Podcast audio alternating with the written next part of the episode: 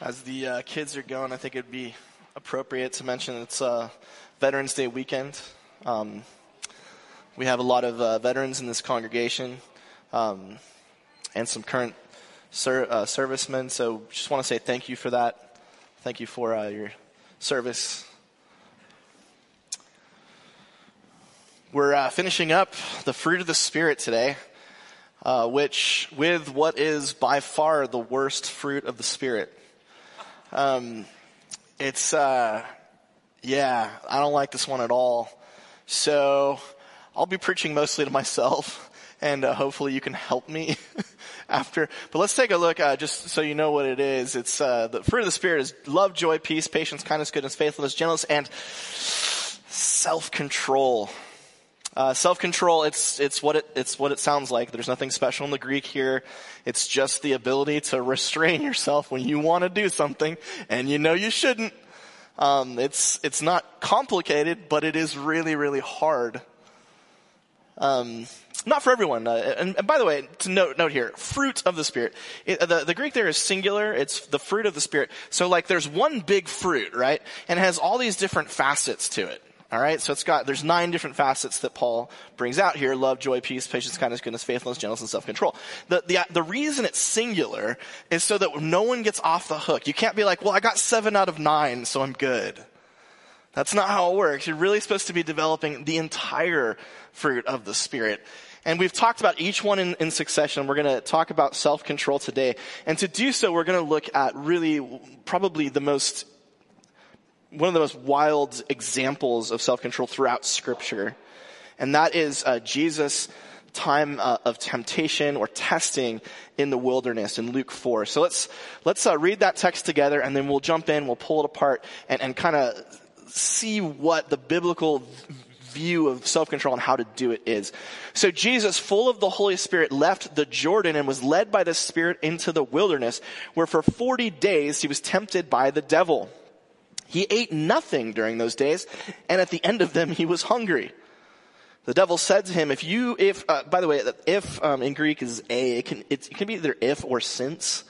I, I disagree here with the New International Version. I, I, think it's since you are the Son of God, tell this stone to become bread. Jesus isn't confused about whether or not he's the Son of God, neither is the devil.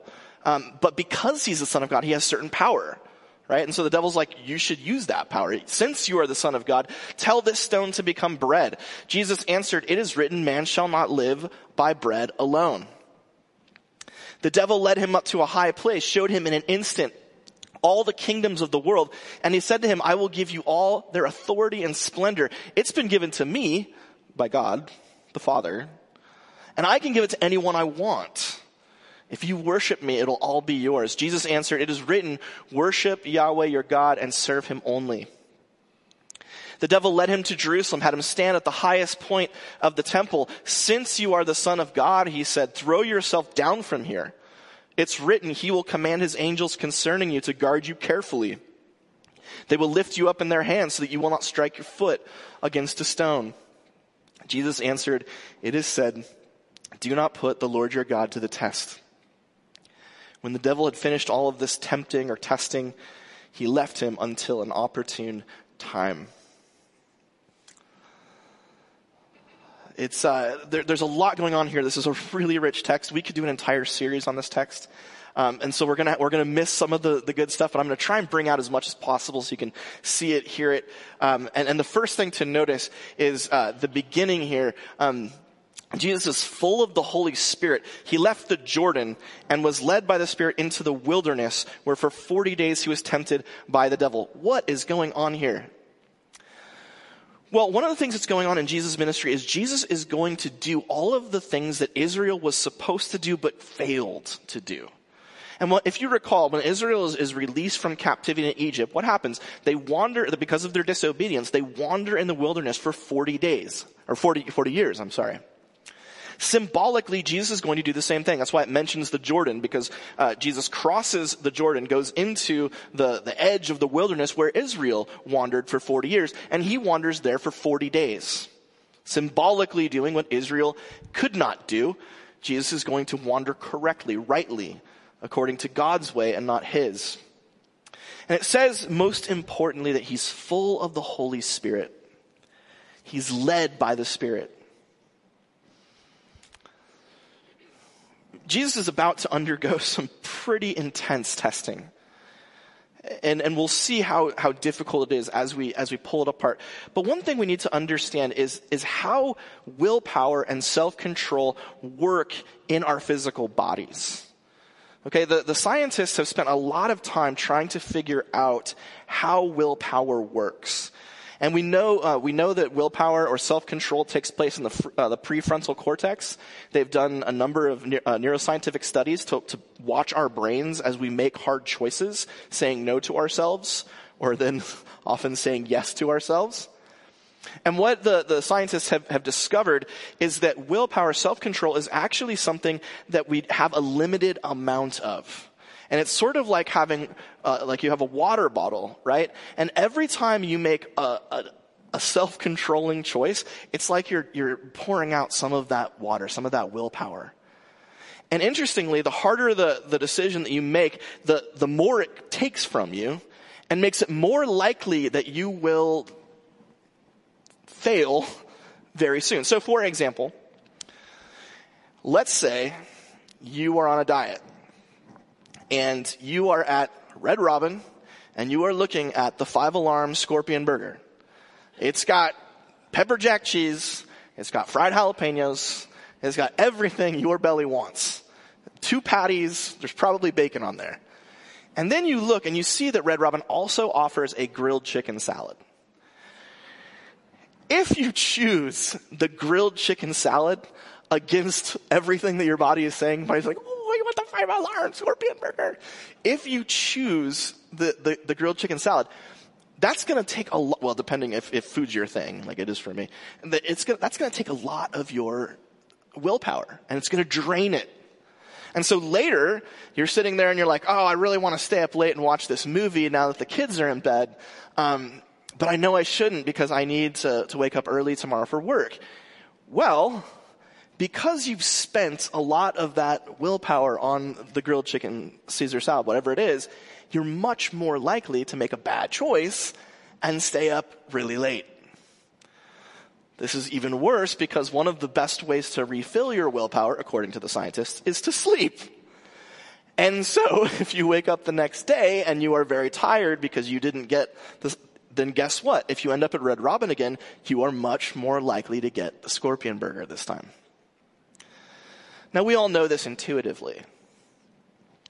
And that, but did you, and so the scientists, what they say, they come up with all these little hacks, these different ways to like, you know, develop your willpower or like give more like, they say like when you're strong like take away anything that's temp- that might be tempting or make a plan. There's all these different hacks that and you notice that jesus used those right? It says um, jesus came up with a really good plan uh, for how to increase his willpower when he entered. No that's not what happened what does it say it says jesus full of the spirit was led by the spirit into the wilderness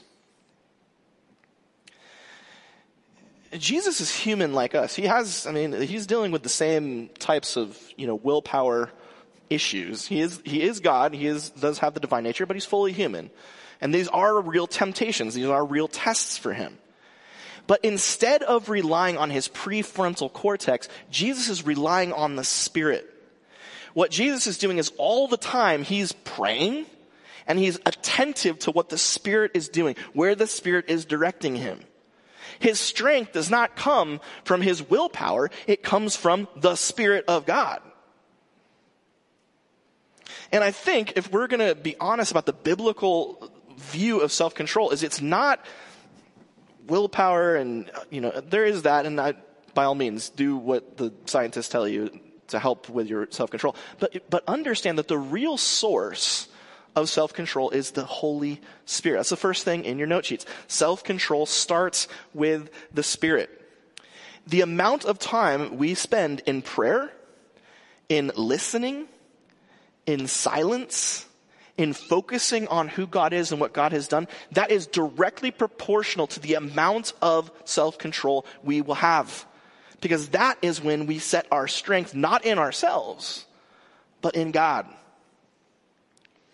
So Jesus, empowered by the Holy Spirit, what's the first thing that happens? He's hungry. Uh, going back to the text in what may be the, the, one of the all-time great understatements. Uh, Luke says he ate nothing during those days. At the end of them, he was hungry. I'll bet. Uh, the, the, New Revised Standard says he was famished try and like emphasize it. But really, this is just a regular Greek word for, for hunger. It's like, you know, you missed lunch, so you're hungry. Well, Jesus missed 40 days of food. He's really hungry. And the devil says to him, since you are the son of God, tell the stone to become bread. A legitimate thing. Like, why not, right? What, what could be wrong with that? What could be wrong with Jesus using some of his, you know, God power to turn a stone into bread? Well, Jesus answers, it is written, man shall not live on bread alone. Jesus is actually quoting Deuteronomy 8.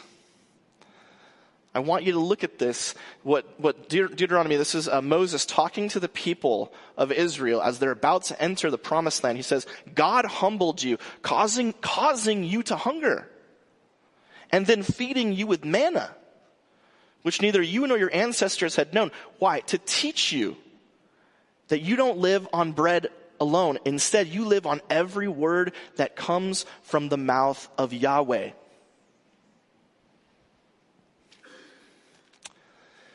A couple of things to note here. Because Jesus is sort of redoing what Israel failed to do, Israel went to the wilderness, they complained, they whined, they demanded from God more provision, and then God does it, He gives them manna. But they don't, they don't trust Him, they don't follow Him. Jesus now has the opportunity to like, to do the same thing, right? Instead of waiting on God, instead of waiting on the Father, instead of following the Spirit, He can generate what He wants, which is food. But Jesus has something going on in his head. He, he remembers the story of Israel. He is, in fact, you notice when we read through, every single time he's tempted, how does he respond? With quotes from the Old Testament, what we think of as the Old Testament. Every single time he's, he's challenged by the devil, he goes back to scripture that he knows and he's like, no, I understand what you're trying to do, how you're trying to trick me. This is what scripture, this is what God's word says. I'm living by every word that comes from the mouth of the Lord as textualized in what we think of as the Old Testament. And what is, I mean, what, what does that mean for us? Have you, have you, anyone been to the, uh, to Regal cinemas lately? Like within maybe the last like year or so. Did you see the ad that they have for Regal? It's interesting. It, the entire ad, all of the all of the, the, lines in the ad are movie quotes. Have you seen this? Uh, I, I watched it. I was like, it's kind of an interesting ad because I found myself being like, oh, that's from this. Oh, that's from that. Oh, that. and there are a few where I was like, I don't know if I've seen that movie. Uh, take, take a look. I have it here. Um, I think. Uh, it, it, and, and it, this shows you where all of the, the quotes come from. This thing is nice in my pocket. Surely you can't be serious. I am, I am serious. serious. And don't call me Shirley. So I got, got that. that going for me, which is nice. Oh, and your muscle. That's gonna leave a mark. She's beauty and she's grace.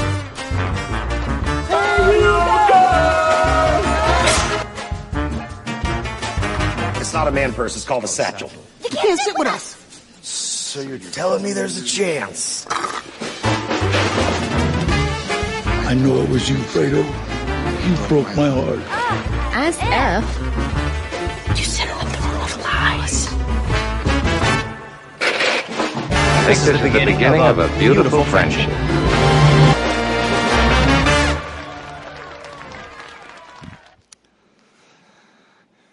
Don't know if you do this, but I know a lot of people do where like basically all of our comedy is basically us just quoting movie lines to each other. Like that's how we communicate now. Uh, Doug and I do this. Um, we, you know, it, not a, not a staff meeting goes by where we don't quote Anchorman or something like that. Um, and often everyone's like looking at us like, what are you talking about? Like, we know. um, the reason for that is because in our culture, we are, for the first time in human history, really, in the last hundred years, is the first time that um, easily available, mass-produced recordings of music and movies have been available. And really in the last 50 years, they've become way more available. In the last 20 years, like insanely available so that we can see these things over and over and over and over and over. We, we, we watch the same movie 30 times. Like Aaron and I, we used to watch, what, what some, like Step Brothers. I mean, there's so many that we've just gone through where we just keep watching. And so it, it, it they, the lines, they get stuck in our head.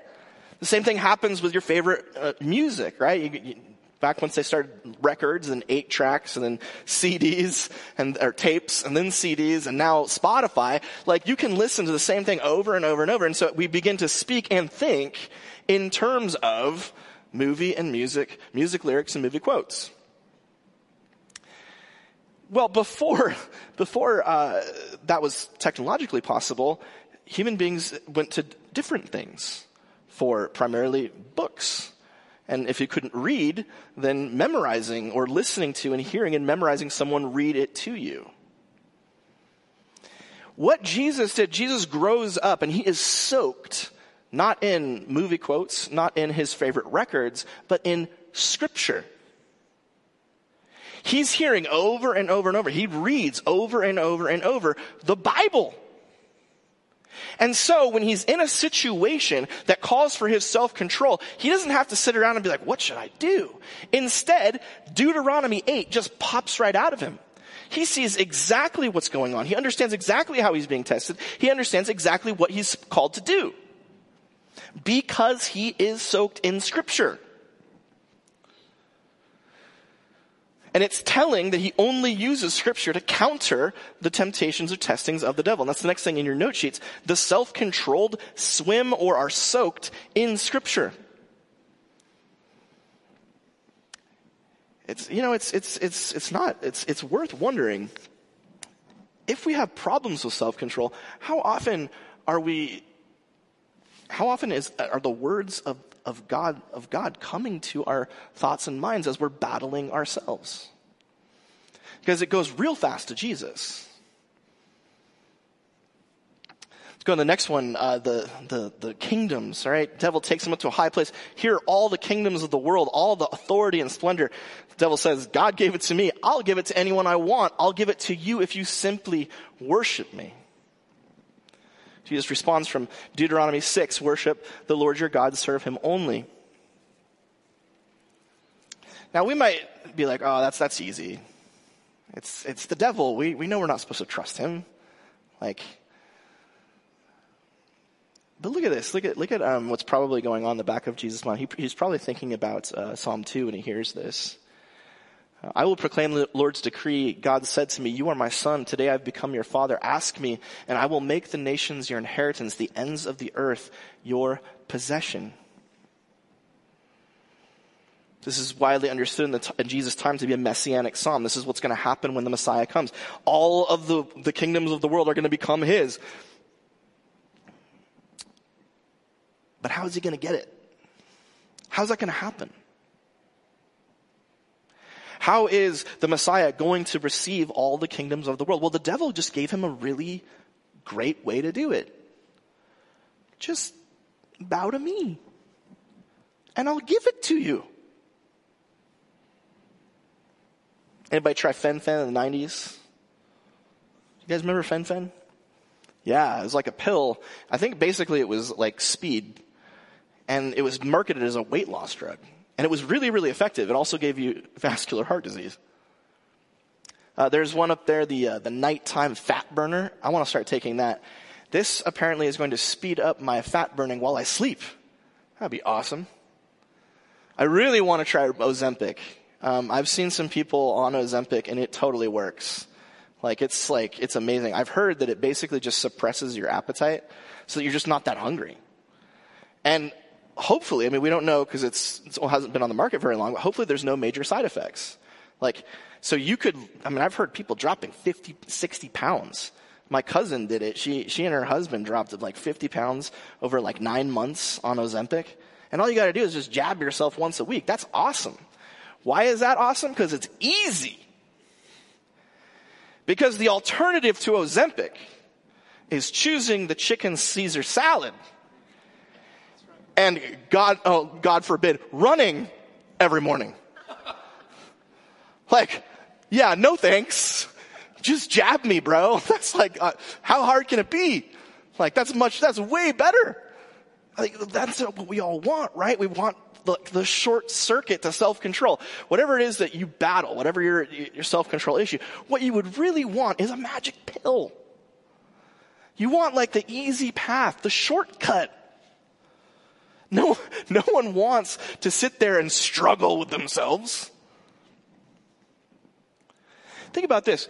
The devil is like, okay, you're, you're called, Jesus, to be the ruler, the King of Kings and the Lord of Lords. But I got some bad news for you. The way that that's going to happen is by you being tortured to death.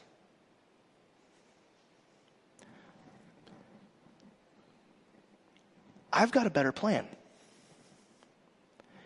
Just bow to me and you can have your inheritance. What you've been called, just, it's a lot easier. Because if you say yes to God, you're saying yes to crucifixion. If you say yes to God, you're saying yes to a life and a ministry of being alone. If you say yes to God, you are saying yes to suffering. If you say yes to me, you can have it all for free. Don't, don't hear me. If you're, if you're on Ozempic, don't stop because you think God needs to like make you suffer. That's, that's not what I'm trying to say. What I am trying to say though is that there is a place in the Christian life where self-control involves suffering. it involves that hard decision to say no to yourself and say yes to the Spirit. What the world wants to tell you is you don't need self control. There's a magic pill that's going to fix it for you. What God says, what Jesus says, is no. Sometimes you have to take up your cross and follow me. It's the next thing in your note sheets. No shortcuts. The self-controlled shoulder suffering. The self-controlled shoulder suffering. So Jesus says, no, first, I'm soaked in scripture. I'm following the spirit. I understand that my path is one of suffering. So now the devil's going to take a different tack. He's going to try and trick Jesus. How? By using scripture.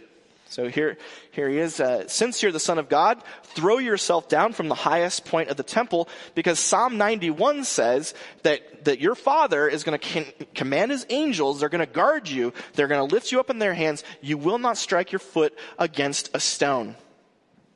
Jesus answered and said, do not put Yahweh your God to the test.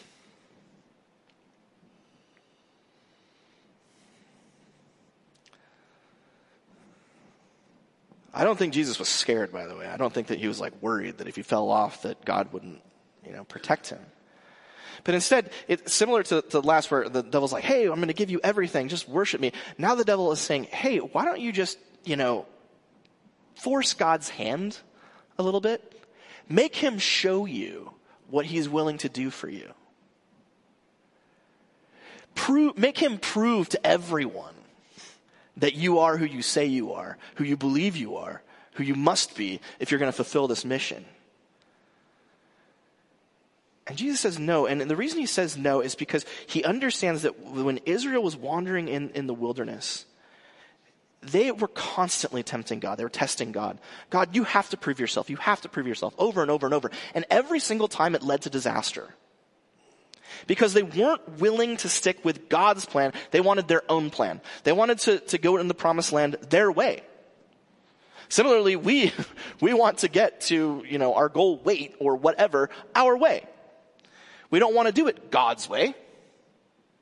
Because that's, we have to trust. We don't know what it's going to look like. It's going to require faith. It might require suffering. It's going to require us to be soaked in scripture. It's going to require us to pray and to be silent. It's going to require all of those things. What we would rather do is have our plan. Because our plan is A, easier, and B, it's plays to our strengths. But Jesus says no. Jesus understands that self-control this is the last thing on your note sheets. Self control we, if you're going to be a self-controlled person, you submit to God's system and not your system. It's not your plan that you follow. It's God's plan. And yeah, that might be challenging.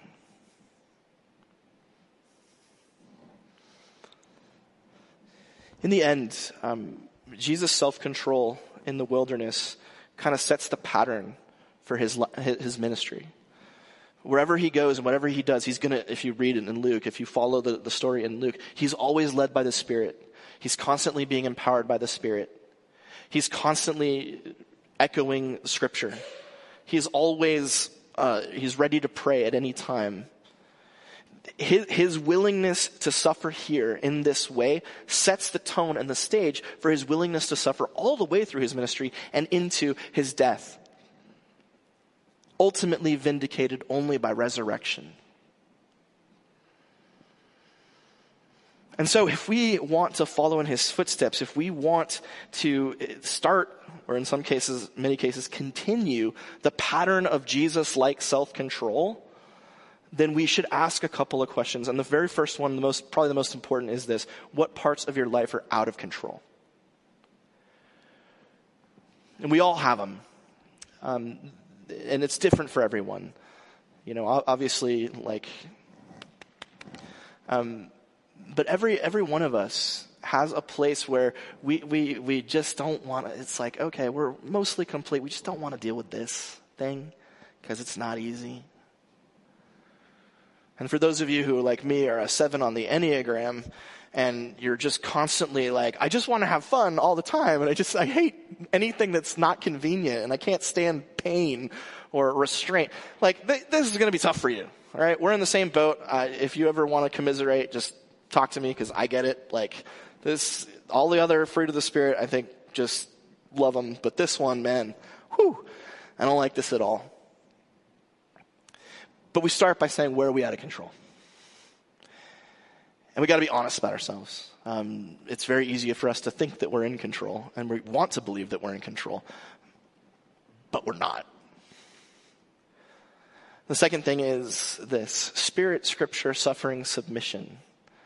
How are you doing in each category? The, the, the pattern that Jesus sets is following the Spirit in prayer and listening, being soaked in scripture, being willing to suffer, and being submitted to God's plan, not our plan. That is the key. That is the, the pattern for self-control, biblical self-control. And if we're, if we're deficient in these things. If we're, if we're not soaked in scripture, then we're not going to have the word of God coming to our tongues. If, if we're not praying and listening and following the spirit, then we're going to be setting out on our own path. If we're not willing to suffer, if we're not willing to say, okay, God, I, I'm, I'm willing to go through it, I'm going to take up my cross, then, then we're going to look for shortcuts constantly. And ultimately, we have to be willing to say, not my plan, but yours. I believe that if we if you're having difficulties with self-control, um, if I'm having difficulties with self-control, it's because there's something, one of these four categories, or maybe multiple categories, I'm weak in. And the last, very last thing is this. Uh, Jesus, I mean, I guess maybe the Holy Spirit's the one that keeps him accountable, but for the rest of us, um, it, it, might be helpful to have somebody who can help you with your self-control. Um, and there might be someone here who needs your help with their self-control. Uh, it might be that you need to, to find someone or someone needs to reach out to you. How, how can you be with? Not in a judgmental way, not like, you know, slamming down, but, you know, holding the line and saying, let's, let's, let's do this. Let us, let's, let's build up this, this fruit of the Spirit so that we can be complete, that we can be the, the people that God's called us to be. Maybe you've tried that and, you know, the people that you've looked to haven't been, well, find, find someone else. Or look for someone who's trying to make a change and say, I'm going to walk with you in that. I mean, no one wants to do that, but I think it might be the path to renewal. Because, man, we live in a culture that absolutely despises self control. When it, whatever it comes to, I mean, I, have been using food as like, but dude, sex? I mean, my gosh. Like, this culture is like, just feast your eyes on whatever the internet has to provide for you. Relationships? Man, our, our culture says it's bad for you, get out. Like, just quit. Don't restrain yourself. You, you, you deserve better. What God is saying, He's saying, if you can master yourself, you are going to be entering into a world and a life that is better. And it's going to image and mirror the world to come. It starts with the Spirit, it starts with self control. Let's pray. Gracious God and Father, um, for those of us who, who battle self control, we ask for an ex- extra measure of your Spirit. Fill us up again in worship and prayer, in silence. Make us aware of you, God, your Spirit. Holy Spirit, give us power, give us wisdom, eyes to see. And God, for those of us who maybe just haven't been in Scripture, maybe we've just been kind of coasting. Lord, give us the desire and the love for your word again, so that we can live by your word, not by just bread, not just by our desires, but, but by your holy words. Holy Spirit, give us the willingness and the ability to suffer. Sometimes that's just inconvenience, but sometimes, God, you call us to painful things, and may we be the, the sorts of people who are willing to do that. In all things, God, may we be submitted to your plan, your way, not our way, so that we can become people who are controlled, complete. In that, we may exist as people of love, joy, peace, kindness, goodness, faithfulness, gentleness, and self control. Jesus, in your name we pray. Amen.